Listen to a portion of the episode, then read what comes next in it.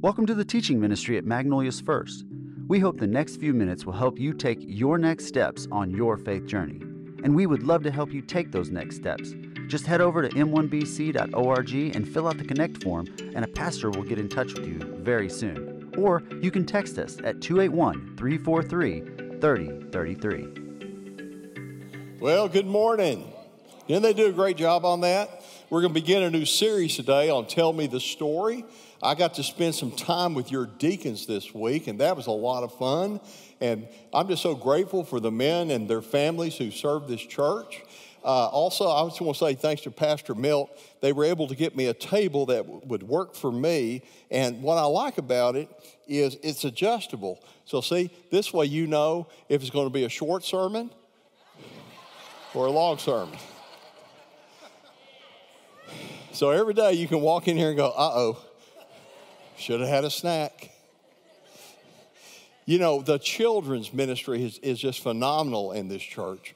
And some of the children have helped by giving us pictures to illustrate the message series. The hardest part was to figure out which picture to do for which. I mean, because there was only 14 weeks. And so we had to eliminate. There's a lot of talent in this church. But this first one comes from 7-year-old Wyatt Mayfield, son of Wesley, Caitlin, and his brothers Jensen and Nora. And here's a picture of the Mayfield. There they are. Okay. And we're grateful for them. And they're going to be in the second service, but we wanted you to know what they look like. And so we're grateful so much for Wyatt and what he did. And our first story is from Luke chapter 5, verse 17. It's a story that's also found in Mark chapter 2. But we're going to be looking in particular to Luke 15, 17. It's a story of the paralytic who couldn't get to Jesus, who had friends who wanted to be sure that he could get to Jesus. And so we're looking forward to that. This first message is called Getting Carried Away. But I also want to mention today, I'm very blessed. This is June 4th. This is my 40th wedding anniversary to this young lady right here. And so I'm grateful to have my wife, Pauline, here. I'm going to tell you, one of the things I figured out very young as a kid is I would look at preachers and I would look at their wives, and I remember thinking they may not get paid a lot, but boy, do they really do well. And so that was helped my motivation. And honey, I just don't think it's fair. It's been 40 years. I look like me, and you still look like that. And so it's not real fair, but that's okay. It's still good for me. So that's great. So I'm grateful that she could be here today and very thankful for that. I'm going to ask you to look with me in your Bibles to Luke chapter 5, verse 17 through 26. And you know, I think that one reason why I love this story is because it's one of the earliest stories I remember being taught when I was a child. And back then, maybe part of the reason why it was so impacting is because we had this technology they were telling the story with that was amazing. It was called a flannel graph. Some of you remember flannel graphs. You know, you'd have this, you know, this big sheet of felt or whatever. Then you would take the pictures and you would put it on the flannel graph to explain the story. And then if you had a teacher that was really cutting edge, they would do this. They would hold the board with their hand and they would do this. And that made it a moving picture. So, you know, it was just great. But I can remember as a child thinking what it must have been like inside the room, on top of the roof. And so I want to ask you to go with me to that place as we experience through the scripture what was happening inside that moment. So let's pray. Father, Lord, we're stepping back 2,000 plus years to that moment. And Father, I pray that you would give us eyes to see it within the context of all that was happening, that we would see it within the reality of what these people were faced with, but also, God, that we would listen to you to hear what you have to say to us today, and that we wouldn't miss what you want us to hear today. For I pray it in the holy and precious name of Jesus. Amen. Luke chapter 5, begin with verse 17. It says, on one of those days, As he was teaching, speaking of Jesus, Pharisees and teachers of the law were sitting there who had come from every village of Galilee and Judea and from Jerusalem. And the power of the Lord was with him to heal. And behold, some men were bringing on a bed a man who was paralyzed, and they were seeking to bring him in and lay him before Jesus. But finding no way to bring him in because of the crowd, they went up on the roof and let him down with his bed through the tiles in the midst before Jesus. So the setting that we have is Jesus is in Capernaum, a favorite place for him to go, and he is in a home, and he is teaching. And as he's teaching, there begins to be a crowd. That people began to hear that Jesus, the one that was the miracle giver, the one that was able to teach, not like they had heard other people teach, where it seemed like they were teaching simply a repeat of what someone else were to say, but rather someone that was teaching with the authority of the Lord, that was teaching them from his heart to their heart. And they wanted to get as near to him as they could. And the Bible says a crowd had gathered, but this wasn't just local people. The Bible says there were Pharisees, teachers of the law. Some had traveled as far as 80 miles away. Now, that may sound like a long way away if you are driving, but it's a lot longer if you're walking. For some of these folks, that was a 4 to 5 day journey. That's how far they were willing to walk to get into the presence of Jesus. The Bible says that as he is teaching, that a group came, and they were bringing a paralyzed friend, and that means that based upon it being a pallet, the odds were there's at least 4 friends involved, one at every corner. And the Bible says as they were coming, and they were coming up to get their friend to Jesus, they couldn't find a way in. Now, you can imagine what it was like that, you know, the average house at that time was maybe 4 to 450 square feet. That's basically about a 20 by 20. And that would be considered a fairly average house. And here they are, there's only so many doors, and they're trying to get into that door, and the crowd is gathered around so that they can hear Jesus, whether it's through the door or through the window or any crack or crevice they could find. And as he is teaching, there is a disturbance on the edge of the crowd. What's interesting is as this man that obviously has a need, these friends that obviously love their friend, that as they get to the edge of the crowd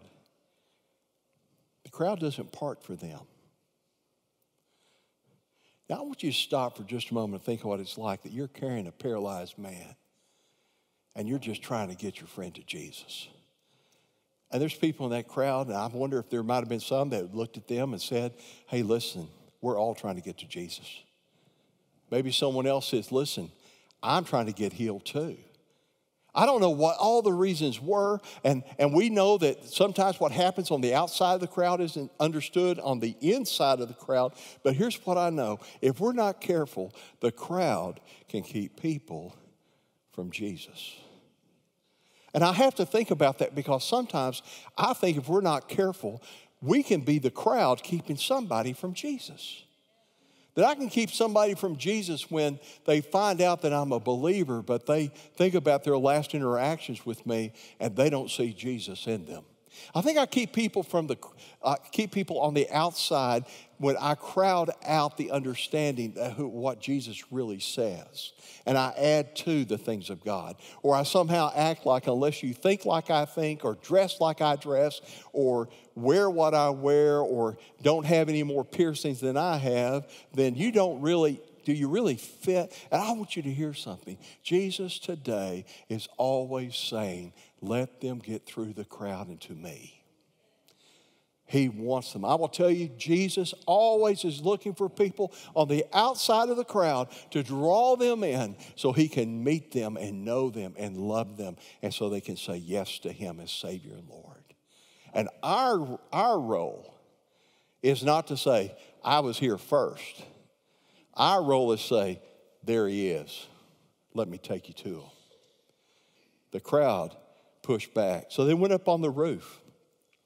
The Bible literally says they began to dig around on the roof. Now, if you've ever gone to Israel and you've seen the way that these houses are made, a common construction practice would have been to take reeds that you would have been able to gather in the watery areas and to create mats, put down the mat, and then put a layer of mud and then straw, then more reeds and more mud and straw, and the tiles would have been the last part of that construction, so that literally the roof you built was the interior of the home or the ceiling. So as they began to take off the roof, let me tell you something.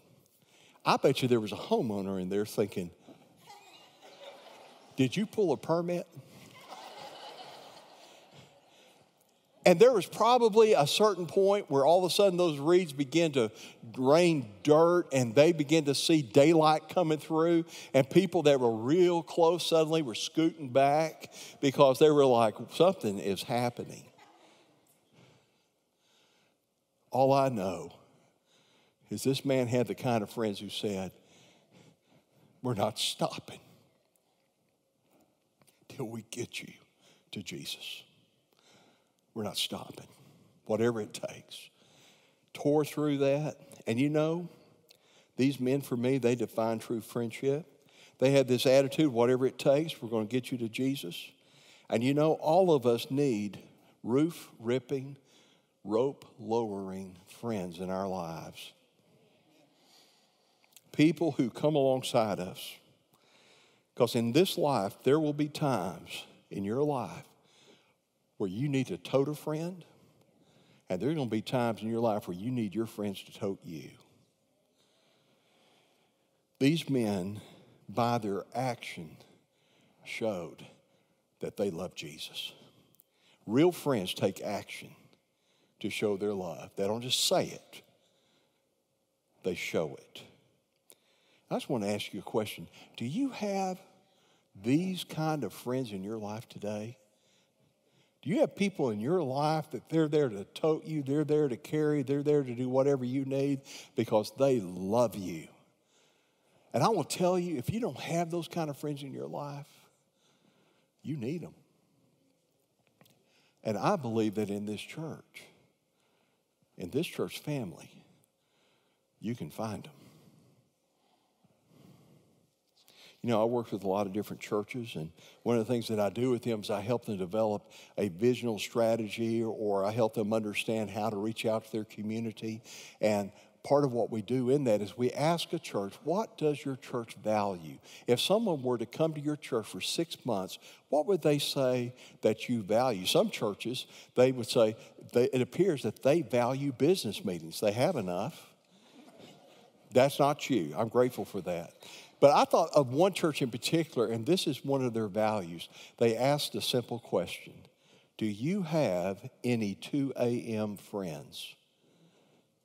And what they meant by that is, do you have friends in your life that if you called them at 2 a.m., the first question wouldn't be, what do you want? They would start with, what do you need? Do you have friends in your life in that way? I've got a different question. Would someone say that you're that kind of friend to them? You see, sometimes the reason we don't have 2 a.m. friends, sometimes why we don't have rope-toting friends, is because we're not being that to anybody else. You know, the Bible says, for a man to have friends, he must show himself friendly. And so if you want them, you might want to start by being one. This man had those kind of friends. Real friends really matter in our lives. Verse 20, and when he saw their faith, Jesus said, man, your sins are forgiven you. And the scribes and the Pharisees began to question, saying, who is this who speaks blasphemies? Who can forgive sins but God alone? And when Jesus perceived their thoughts, he answered them, why do you question in your hearts? Which is easier to say, your sins are forgiven you, or to say, rise and walk? But that you may know that the Son of Man has authority on earth to forgive sins, he said to the man who was paralyzed, I say to you, rise, pick up your bed, and go home. And immediately he rose up before them and picked up what he had been lying on and went home glorifying God. And amazement seized them all.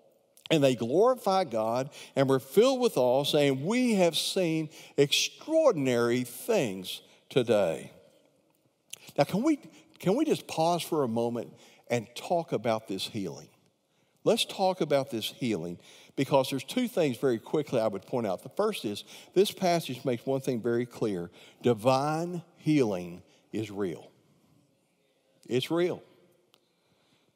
The second is that today there's a lot of bad teaching about how divine healing actually occurs. Most of it puts the responsibility for it to happen on you. You have to have enough faith. You have to be the one that is so righteous. You have to be the one. It's all on you. But I question that. I question that because of what the Scripture says. Matter of fact, I thought about that when I was watching television several years ago, and there was a faith healer on TV, and I have been known to watch preachers on television. And so they're giving this plea, and what they said was, is you send in X amount of money, and then I'm going to send you a handkerchief. And then what you're going to do, and I don't even think it was this good a handkerchief. When I saw it, it looked like it was about a fourth this size, because, you know, you can only have so much good. You take the handkerchief, and you put it on the floor, and then you kneel on it, and you put your hands on the television. And the next time I'm on TV, I'm going to pray for you. And if you're sitting or kneeling on your magic cloth, excuse me, holy cloth, that's what it was, but magic cloth seemed to be what I thought. If you're on that cloth, then you're going to get healed. Of course, my first thought, now, look, I know my wiring is a little bit bent. I know that. I confess it. My first thought was, I hope they don't have knee problems, because this could go horribly bad, okay? 911, can we help you? Yes, I knelt. I was believing Jesus, and it didn't go well, okay? But there's a lot of pressure put on your faith. But you know, as you look at this passage, what's interesting, there's no record of this man's faith. It was his friend's faith. They took him. They busted the hole, they lowered, and Jesus saw their faith, and God did a work. So maybe if you're not healed, you need a better class of friends. In Matthew 9, a woman who had been ill for 12 years touched his cloak, and Jesus responded to her personal faith even before he saw her. In Matthew 8, Jesus responds to a centurion's faith with a paralyzed servant who wasn't even present to be healed. So that servant had nothing to do with it. It was the centurion's faith that Jesus responded to. In Luke 7, Jesus responded in spite of a lack of faith on the part of the healed person, because if you look in Luke 7, they were dead, and he raised them from the dead. They didn't have any faith. I promise you the people in the procession didn't have faith, because they were on their way to bury him, not to redress him. In some cases, though, God said no. In 2 Corinthians 12, 8 and 10, it says that Paul, with what he was facing, and we aren't totally clear on exactly what the malady was that he had. We think it had something to do with his eyes. We don't totally know what it was, but we know this. It was so hard that he asked God to take care of it. 3 times I pleaded with the Lord about this, that it should leave me. But he said to me, "My grace is sufficient for you, for my power is made perfect in weakness. Therefore, I will boast all the more gladly in my weakness, so that the power of Christ may rest upon me. For the sake of Christ, then, I am content with weaknesses, insults, hardships, persecutions, and calamities. For when I am weak, then I am strong. And you know, I don't understand personally. I don't understand why God heals some people and not others. I don't understand how when people come to Christ and ask for healing, I have literally seen him heal one of their maladies, but not all of their maladies. I don't understand all of that. Here's what I do understand. No matter what, no high the challenge, I trust him. When I don't understand, I'm going to trust him. When I even feel like I am talking to a wall, I'm going to trust him. Because I have learned after year and year and decade of following him that my Jesus is worth trusting. And that's a hard thing to say at the front end. You see, sometimes when we talk about people that you know, send money into somebody to get a handkerchief or to get, you know, oil to be anointed with or water to drink so you can taste water from the jar, whatever it is, we can look at them and we can think, oh, bless their heart. You know, I don't know why you're duped like that. I'm not sure really. But let me tell you something. When you hurt bad enough, when your hope is low enough, when your struggle is so deep that you don't know a way out, you'll do just about anything to get relief. And I can't tell you how important it is when you're in that moment to have a church family just like this church family that can walk beside you and say, I'm with you. I'll hurt with you, I'll cry with you, I'll walk with you, but you just need to know I'm with you. And we both don't understand what's happening, but we're going to trust him and we're going to walk together because I'm not going to let you walk alone.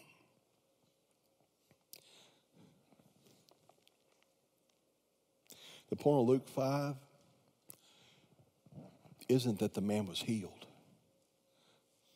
The point of Luke 5 is that the Son of Man can forgive. Because I'll tell you, the deepest healing every one of us needs is not a physical malady. The deepest healing we need is to heal the separation that we have with God because of sin. While this healing benefited the paralytic, it blessed his friends.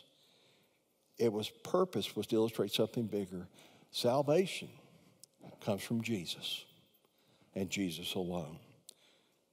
Hear again what Jesus says in verse 20. Man, your sins are forgiven. And the scribes and the Pharisees began to question, saying, who is this that speaks blasphemies? Who can forgive sins but God alone? And when Jesus perceived their thoughts and answered them, he said, why do you question in your hearts which is easier to say, your sins are forgiven you, or to say, rise and walk? But that you may know that the Son of Man has authority on earth to forgive sins. He said to the man who was paralyzed, I say to you, rise, pick up your bed, and go home.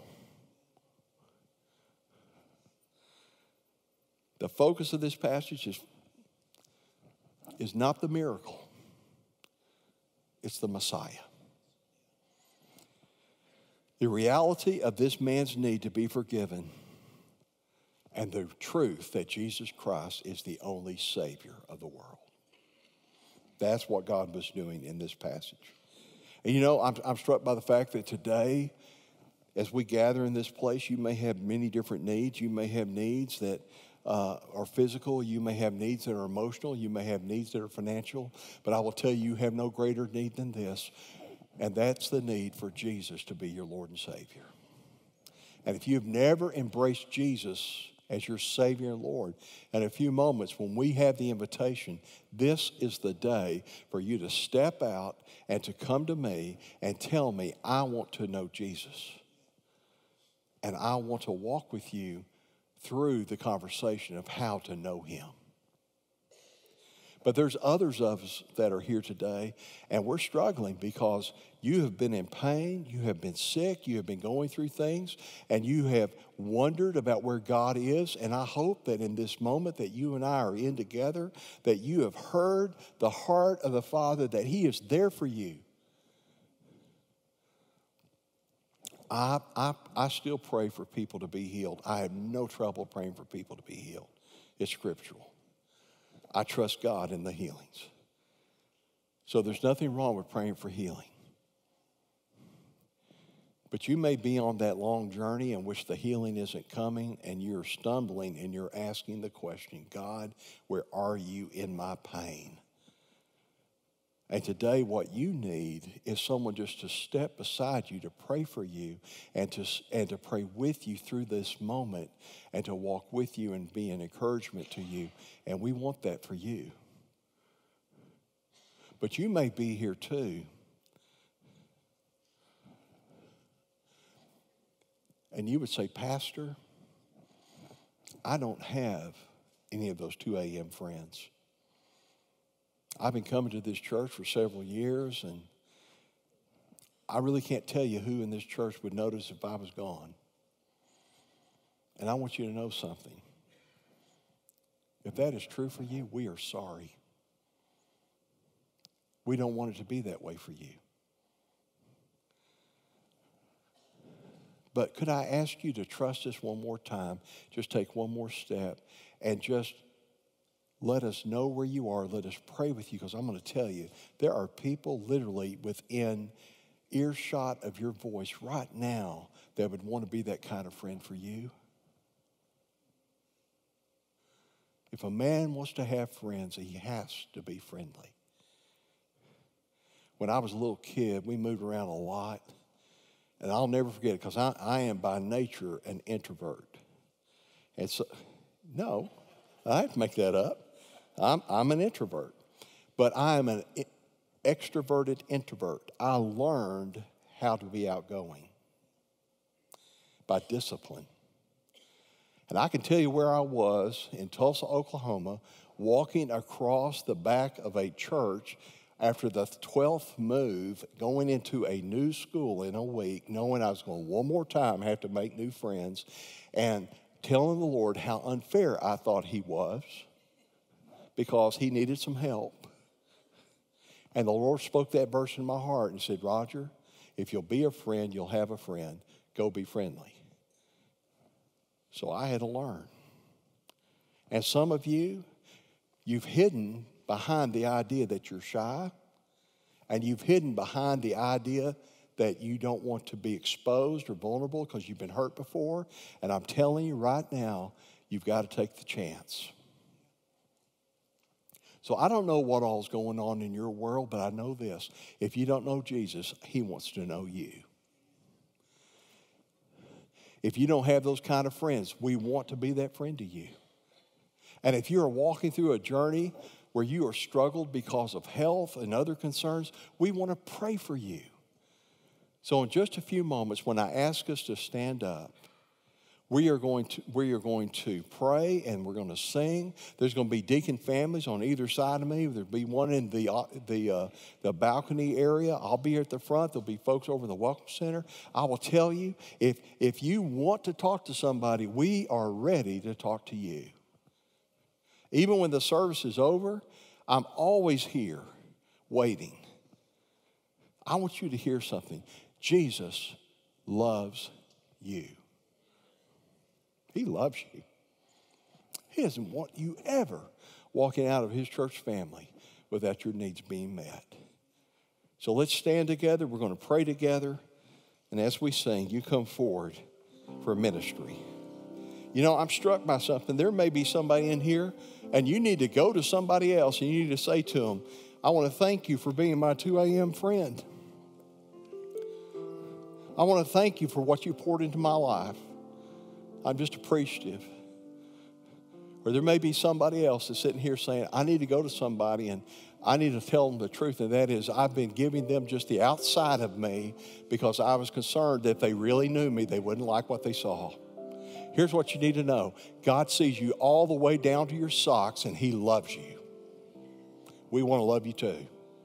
Let's pray. Lord Jesus, we are here today. Here we are. And God, as we think about this story, some of us, we identify with that crowd. We understand pushing others out, and we're sorry. Others of us, we're on that mat, and we are counting on friends to tote us to your presence. Father, there's some folks in here, and they're such good friends. They will tear through the roof. They'll do whatever it takes to get people to Jesus. But Lord, I want to thank you that when this happened, you didn't criticize or correct them for tearing through the roof. You saw their heart, and you responded to their heart. Father, today, may our hearts respond to you as we begin to sing, as we begin to say yes in our hearts to what you are doing today. Give us the courage to take that step. In Jesus' name, amen.